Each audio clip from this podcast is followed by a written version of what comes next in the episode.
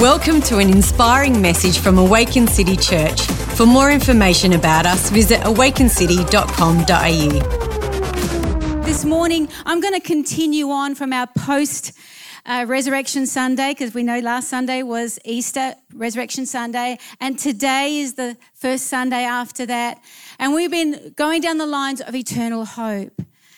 You know, our eternal hope is this is what God originally planned for mankind, you and I, He has completed through Jesus Christ.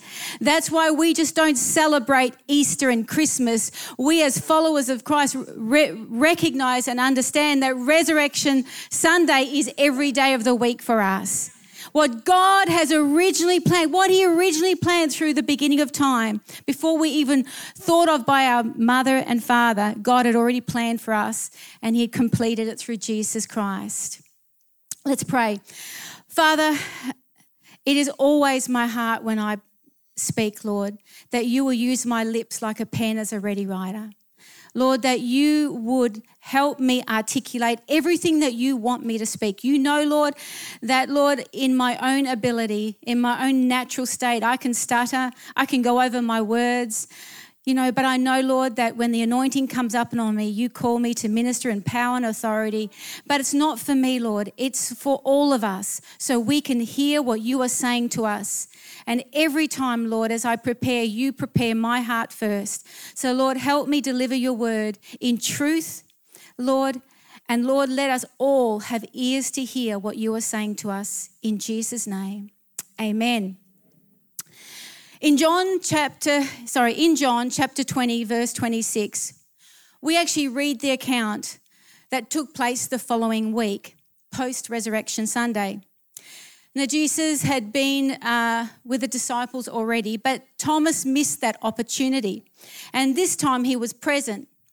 And we read on from verse 26. It says, Eight days later, the disciples were together again. And this time, Thomas was with them. The doors were locked, but suddenly, as before, Jesus was standing among them.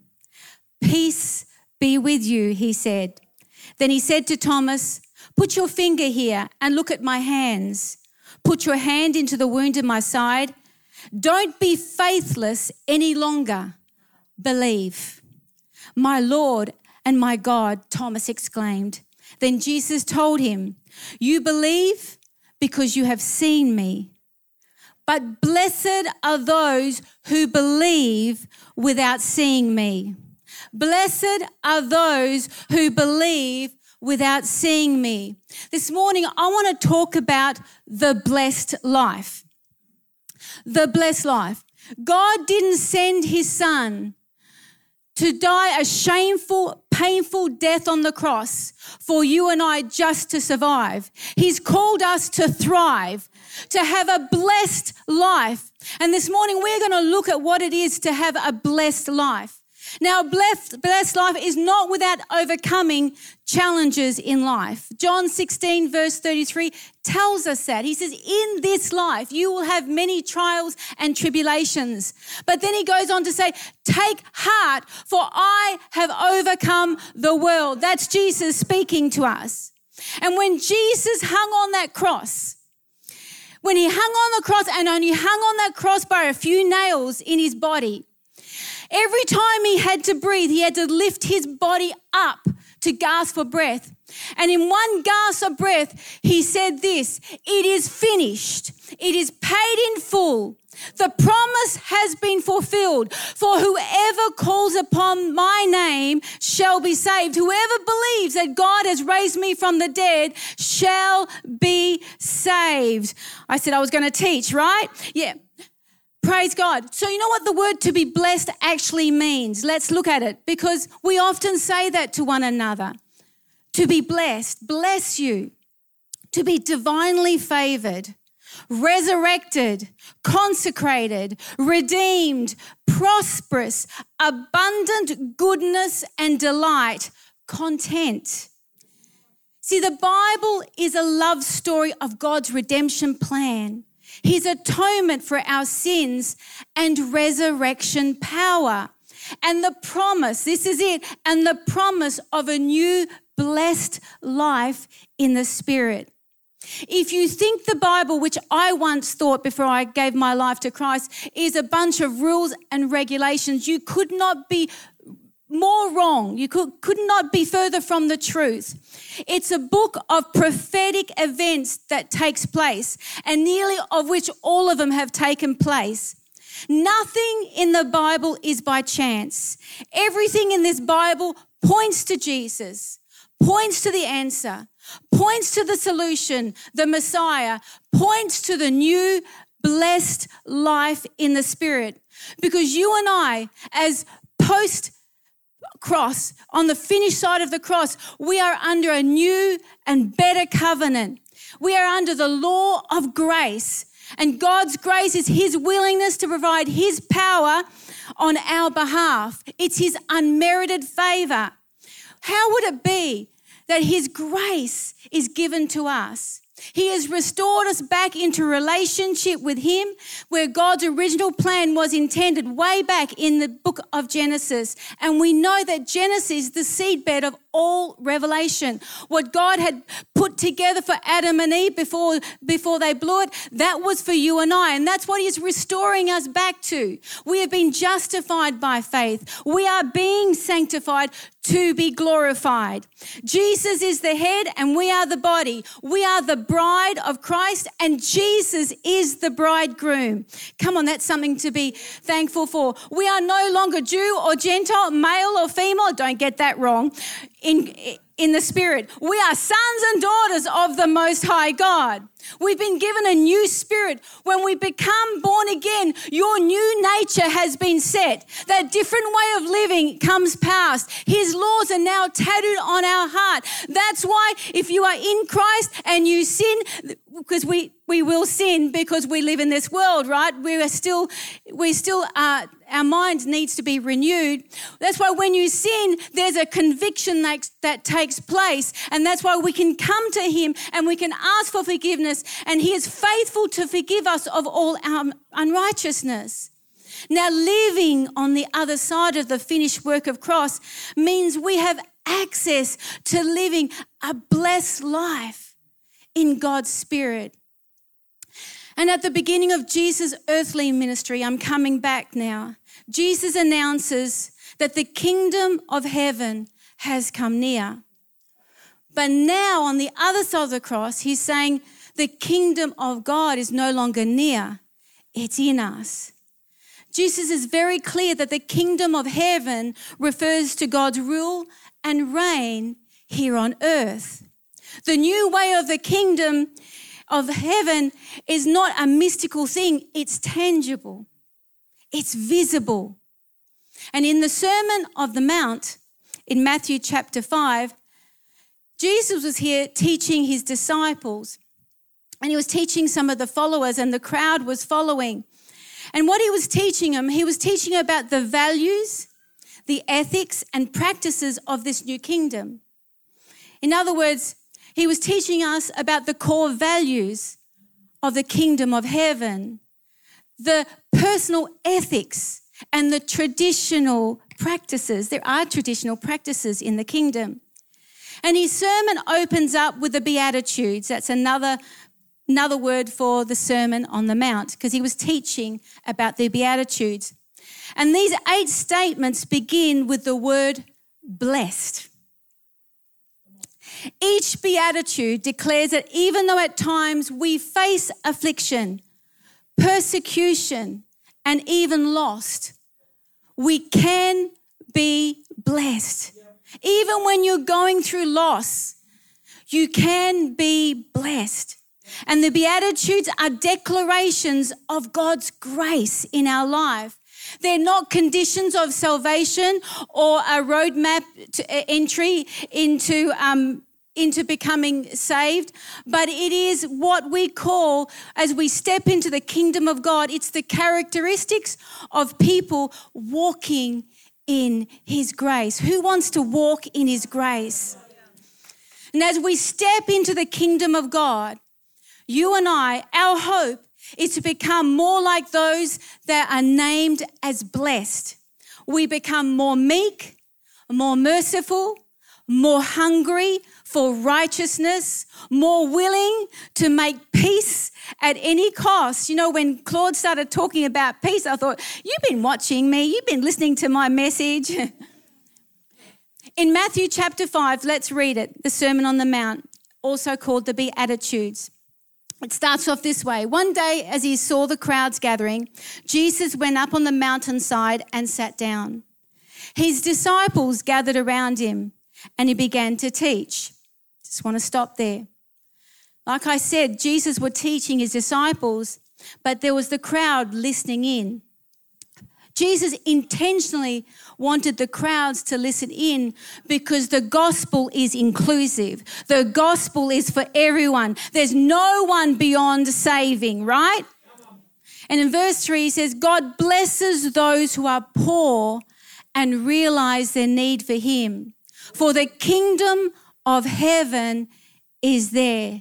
I'm going to stop again. You know, for me, I grew up, I know some of you, many of you have heard my story, but I grew up as a good Catholic girl.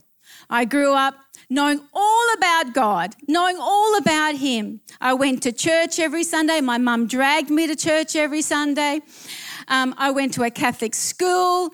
I um, you know, I, everything I knew all about God. I did the stations of the cross at Easter time. I was the one at Christmas time going to church, and every Sunday my mum would drag me along. I knew all about God, but I never knew Him. I never knew I could have a relationship with Him. And that's no fault of anyone else's because you're responsible for your own faith. So stop blaming on your mum and dad and everyone else, right? Despite all this, I spent most of my adult years poor in spirit, impoverished in spirit. There was a void in my heart, and I would try and fill it with um, things and people and try and fill it up with other interests. But at 26 years old, it had to take when I was 26 years old. At 26, this because I've got a bit of a hard head, right? At 26 years old, through a divine setup by God, I surrendered my life to Jesus Christ. And you know, the transformation for me was radical. I just knew I had met with God. I knew that I was forgiven, I was accepted, I was loved, and there was no going back for me. It was a, a life transformation thing for me. Not only was my relationship with God restored, but it restored, I was restored to my dad because at that time, because of the way I was living, I was too ashamed. Not that he distanced himself, but I distanced myself from him. He, I, my relationship with my dad was restored. My relationship with Claude was restored. It took some convincing for a while, but it was, it was restored. There was a radical life transformation. The word of God became the plumb line to my life my, na- my new nature was set. My new nature was set. Now, the things that I felt like I had to do, but still did it, so the things that I shouldn't do, um, I didn't do anymore. Not because I was told I shouldn't do it, but because I didn't want to do it anymore. It was a relationship. Let's come back to this. God blesses those who are poor and realize their need for Him. For the kingdom of heaven is there. I needed him. It's okay to need to realize that you need him. The kingdom of heaven is yours. God blesses those who mourn, for they will be comforted. I've been there. God blesses those who are humble, for they will inherit the whole earth. God blesses those who are hunger and thirst for justice, for they will be satisfied. God blesses those who are merciful, for they will be shown mercy. God blesses those whose hearts are pure, for they will see God. God blesses those who work for peace, for they will be called the children of God. God blesses those who are persecuted for doing right, for the kingdom of heaven is theirs. God blesses you when people mock you and persecute you and lie about you and say all sorts of evil things against you because you are my followers. Been there, done that, got the badge to show it. Be happy about it. Be very glad, for a great reward awaits you in heaven. How good is that? Like I mentioned before, the eight Beatitudes is the characteristics of people walking in the grace of God. These characteristics, or we call attitudes, applies to our relationships. Firstly, with God, to our family, to the family of God, our covenant in marriage, and even to the world around us. It's worth noticing here that the word beatitude is all about attitude. And you've heard this before, I'm sure. Your attitude will determine your altitude. And that we've got to have an attitude of gratitude if we're going to live this blessed life. I had a little thought the other day. He goes, You can have an attitude of gratitude or you can grate people. One of the two. And I've also noticed this that a lot of people invest and focus only on their actual wedding day. They want to make the wedding day perfect, but they miss the whole idea of being married for the rest of their life and what that how that's going to live out. And you know what? In parallel to this, this is how some believers live out their Christian life calendar.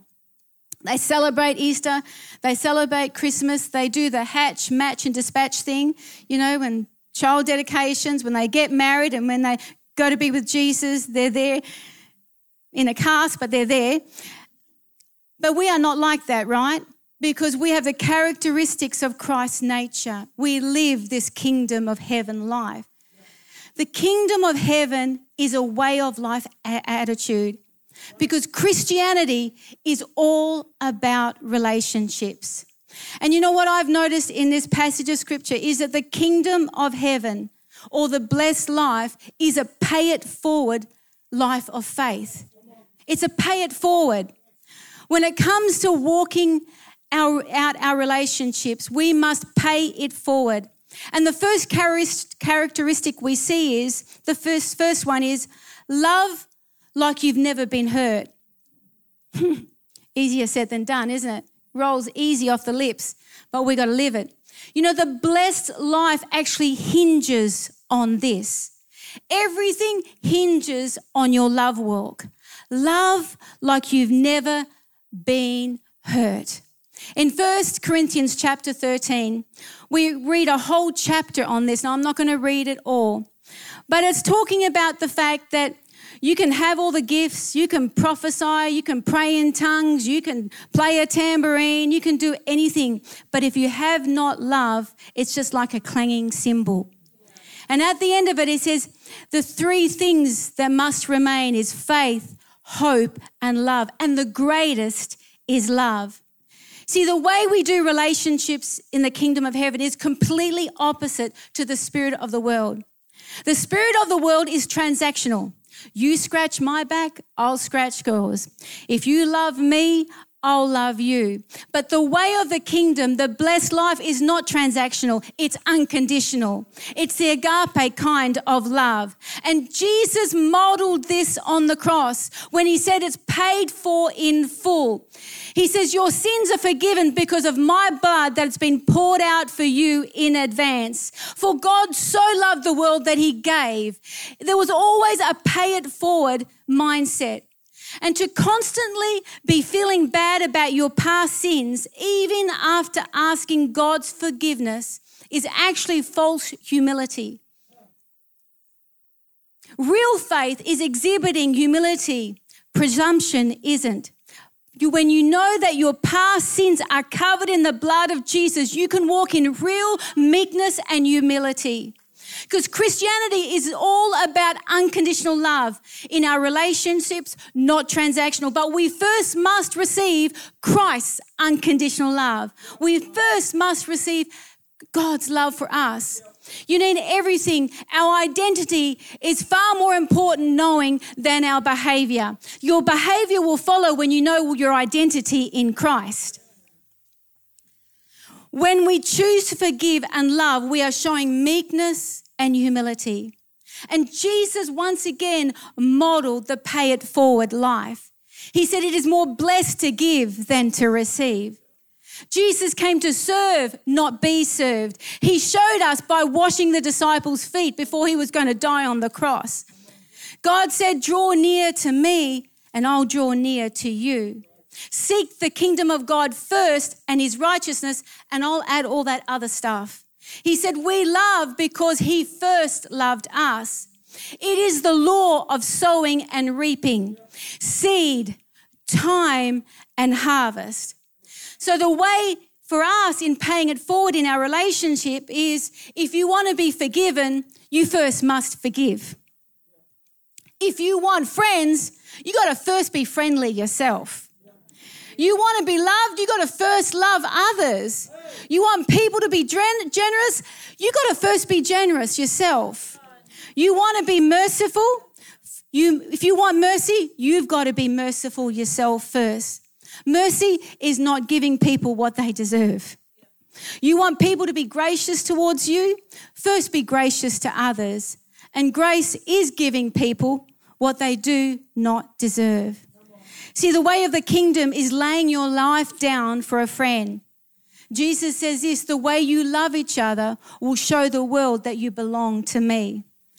Now, I'm going to push a button here because you know, uh, counselors, some counselors uh, push back on this self sacrifice, but the way of the kingdom is self sacrificing. It's the key to your marriage and any relationships. That what Jesus said to lay your life down. But what it isn't, it's not to win the approval of that person, but it's to help your relationship grow and develop by serving one another, hearing each other's needs. If you're only doing it to win the approval of someone, sacrificing yourself, then you're doing it for the wrong reason. You'll start to say, oh, they're just using me. They can't be using you if your motive is just to serve them and to love them and give them something. Treat people the way you want to be treated, not as you are treated. And love is the greatest weapon against the enemy in any relationship because love always wins. Always wins. We pay it forward by taking the higher road in the kingdom of heaven, even if it costs you something. God blesses those who work for peace, for they will be called the children of God. Another translation says, Blessed are the peacemakers, it's not about keeping peace. It's about working for peace. It's about making peace. That means you don't always have to be right, but we are supposed to do what's right. Not everyone is going to like you. Not everyone is going to agree with you. And you know what? Scripture tells us what to do with that. Oh my goodness, not everyone is going to like you. That's really hard for a pastor to hear that. In Luke chapter 6, this is what it says about that. But I say to you here, love your enemies and do something wonderful for them in return for their hatred. When someone curses you, bless that person in return. When others mistreat and harass you, accept it as your mission to pay for, pray for them, not pay for them. To those who despise you, continue to serve them and minister to them. If someone takes away your coat, give him, him as a gift your shirt as well. When someone comes to beg from you, give to that person what you have. And when things are wrongfully taken from you, do not demand they be given back. The way you want others to treat you is how you tr- should treat everyone else. That is the way of the kingdom.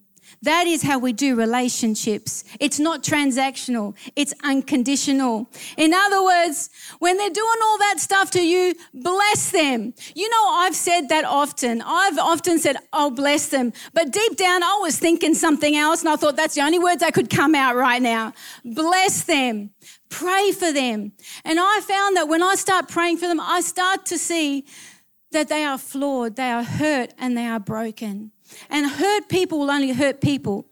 And the only way you can walk through this life is by living this life, is by blessing them and praying for them. The reality is, every one of us has been hurt by someone. And the closer the person is, the most painful that hurt can be. And there is a saying that time heals all things. Time alone doesn't heal all things. It's what you plant in the soul of your heart and mind in that time that determines your healing. And it starts by forgiving first. And this is your faith working by love in action. When you forgive and forget, it is possible to restore, reconcile any relationship. Forgiveness is always possible, but reconciliation takes two people to make it work. Until then, we got to love like we've never been hurt. I didn't say that we have to trust them. I said we have to love them. We pay it forward by being fully invested in your family, in the community of faith. This is the way of living in the kingdom of heaven. There is power in community. There is great power in, in the community of faith. It's where you establish strong and thriving relationships. That's where you start to sharpen one another. That's where you start to glean off one another. You and I, we were created for community. We were created for family. That's why we're called the family of God. That's why God in, made Adam and Eve because he wanted a family. He, he orchestrated the church. That's why Jesus is the head and we are the body. And there's a saying that you can choose your friends, but you can't choose your family. I'm sorry, you're stuck with me for eternity. so you better start loving me now, right? Psalm 92, verse 13 says, says, Those who are planted in the house of the Lord shall flourish, shall thrive in the courts of our God. We must remain planted for the protection and growth of the family of God. You know, for me, my life was totally transformed in the house of God and I'm forever grateful. I have, I, I truly have an attitude of gratitude that my children love the house of God. My children are serving in the house of God, and there's no greater joy than seeing my grandson, my grandchildren, and in particular one right now, my grand, one of my grandsons who comes to pre-service prayer, doesn't want to run around with the kids, comes to the pre-service prayer, which you're all invited to, by the way, and he's here praying and praying for people that is what my legacy is all about. That's my spiritual inheritance. That's because I've chosen to remain planted in the house of God.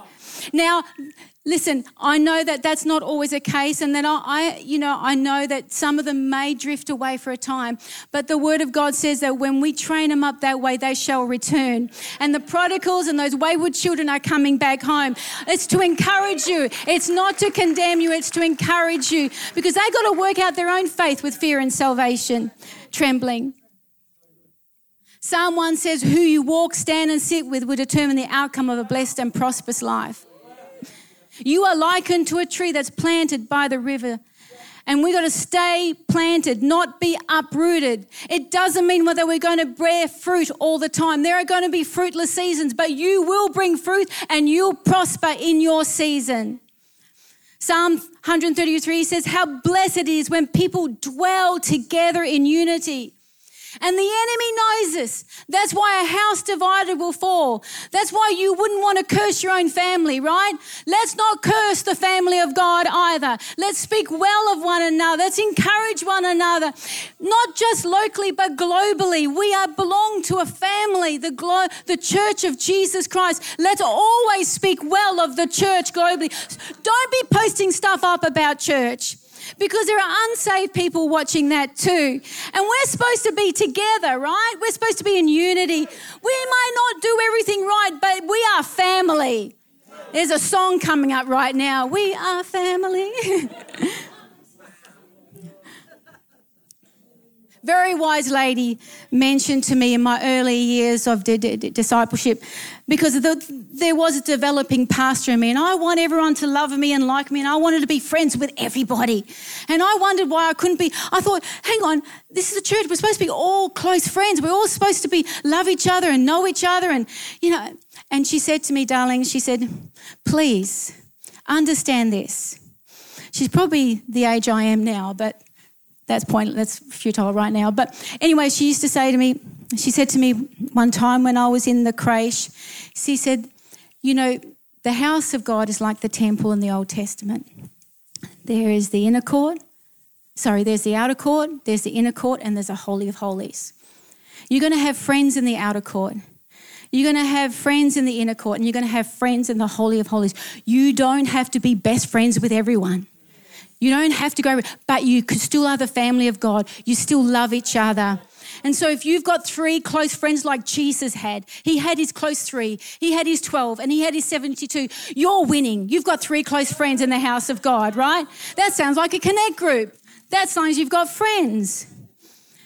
It's impossible to have a blessed life but live isolated because you were created for family, you were created for community, and you were created for relationships. We pay it forward by sharing our faith. Listen, if I knew of someone, if you and I knew someone who was dying and you had a cure, wouldn't you want to tell them?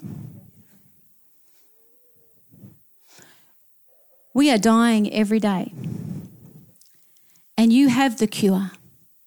It's the blood of Jesus. I said to the Lord many years ago, as I was ministering and Claude was traveling and, and we were out, I said, Lord, I'm going to focus on sharing my faith and winning people to Christ.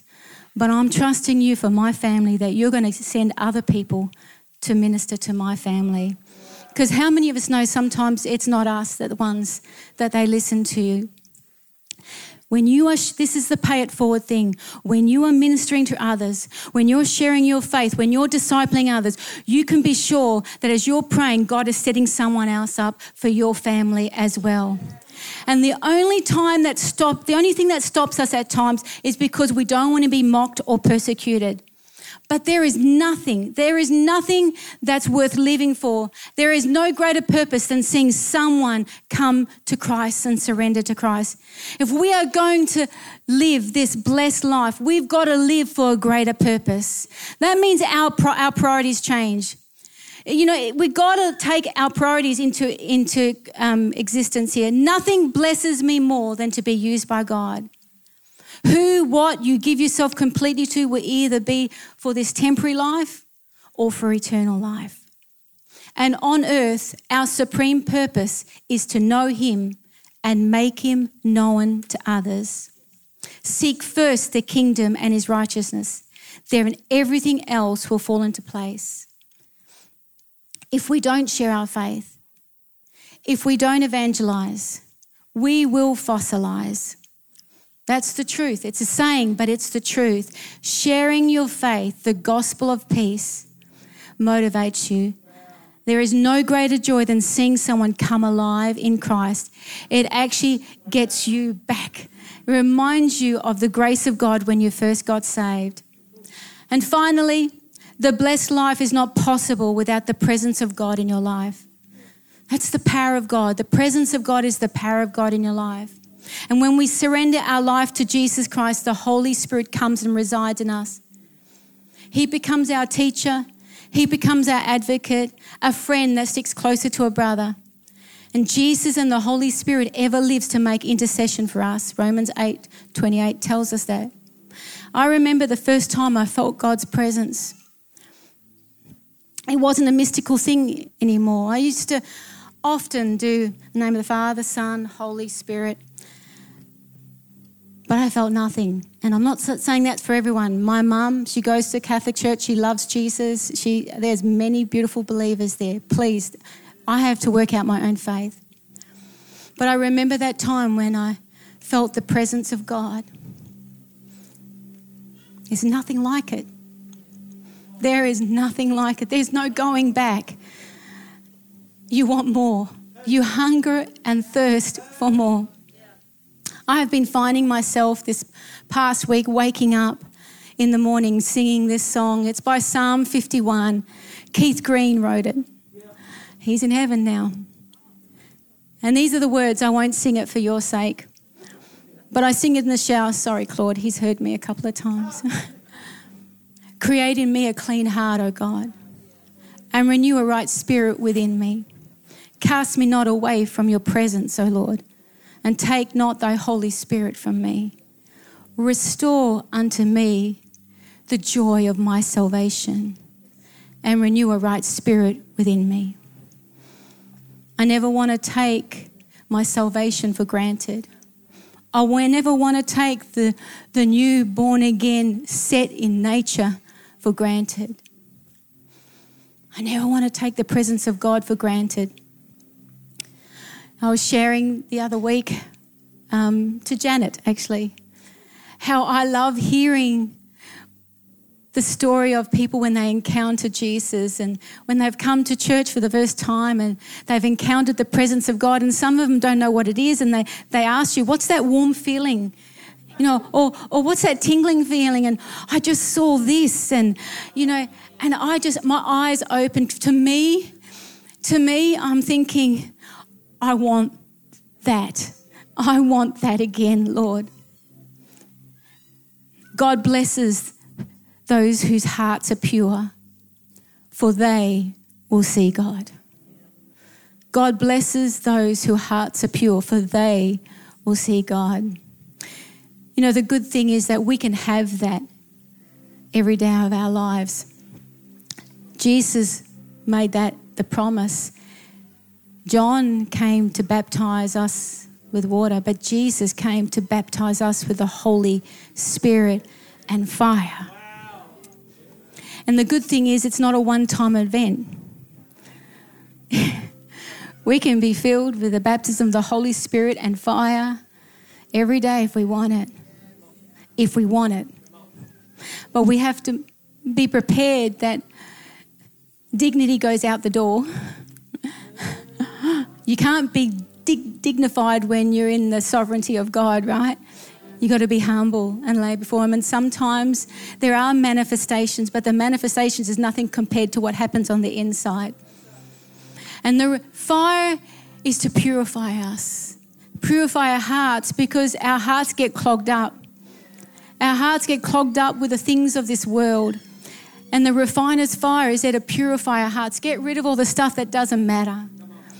And I feel us as a church that we need to come back to the baptism of the Holy Spirit and fire if we've not been there. We will see God, and the only way we can, rem, you know, only way we can stay in that place is by hungering and thirsting for more of Him. We can't live this life, this new nature, without the Holy Spirit, without the presence of God, the power of God in our life. The presence of God in your life is the blessed life. It's tangible, it's real. We can experience heaven on earth because of His presence in our life. Thanks for listening to this message. We hope it has blessed you. If you would like to find out more about Awaken City Church, visit awakencity.com.au.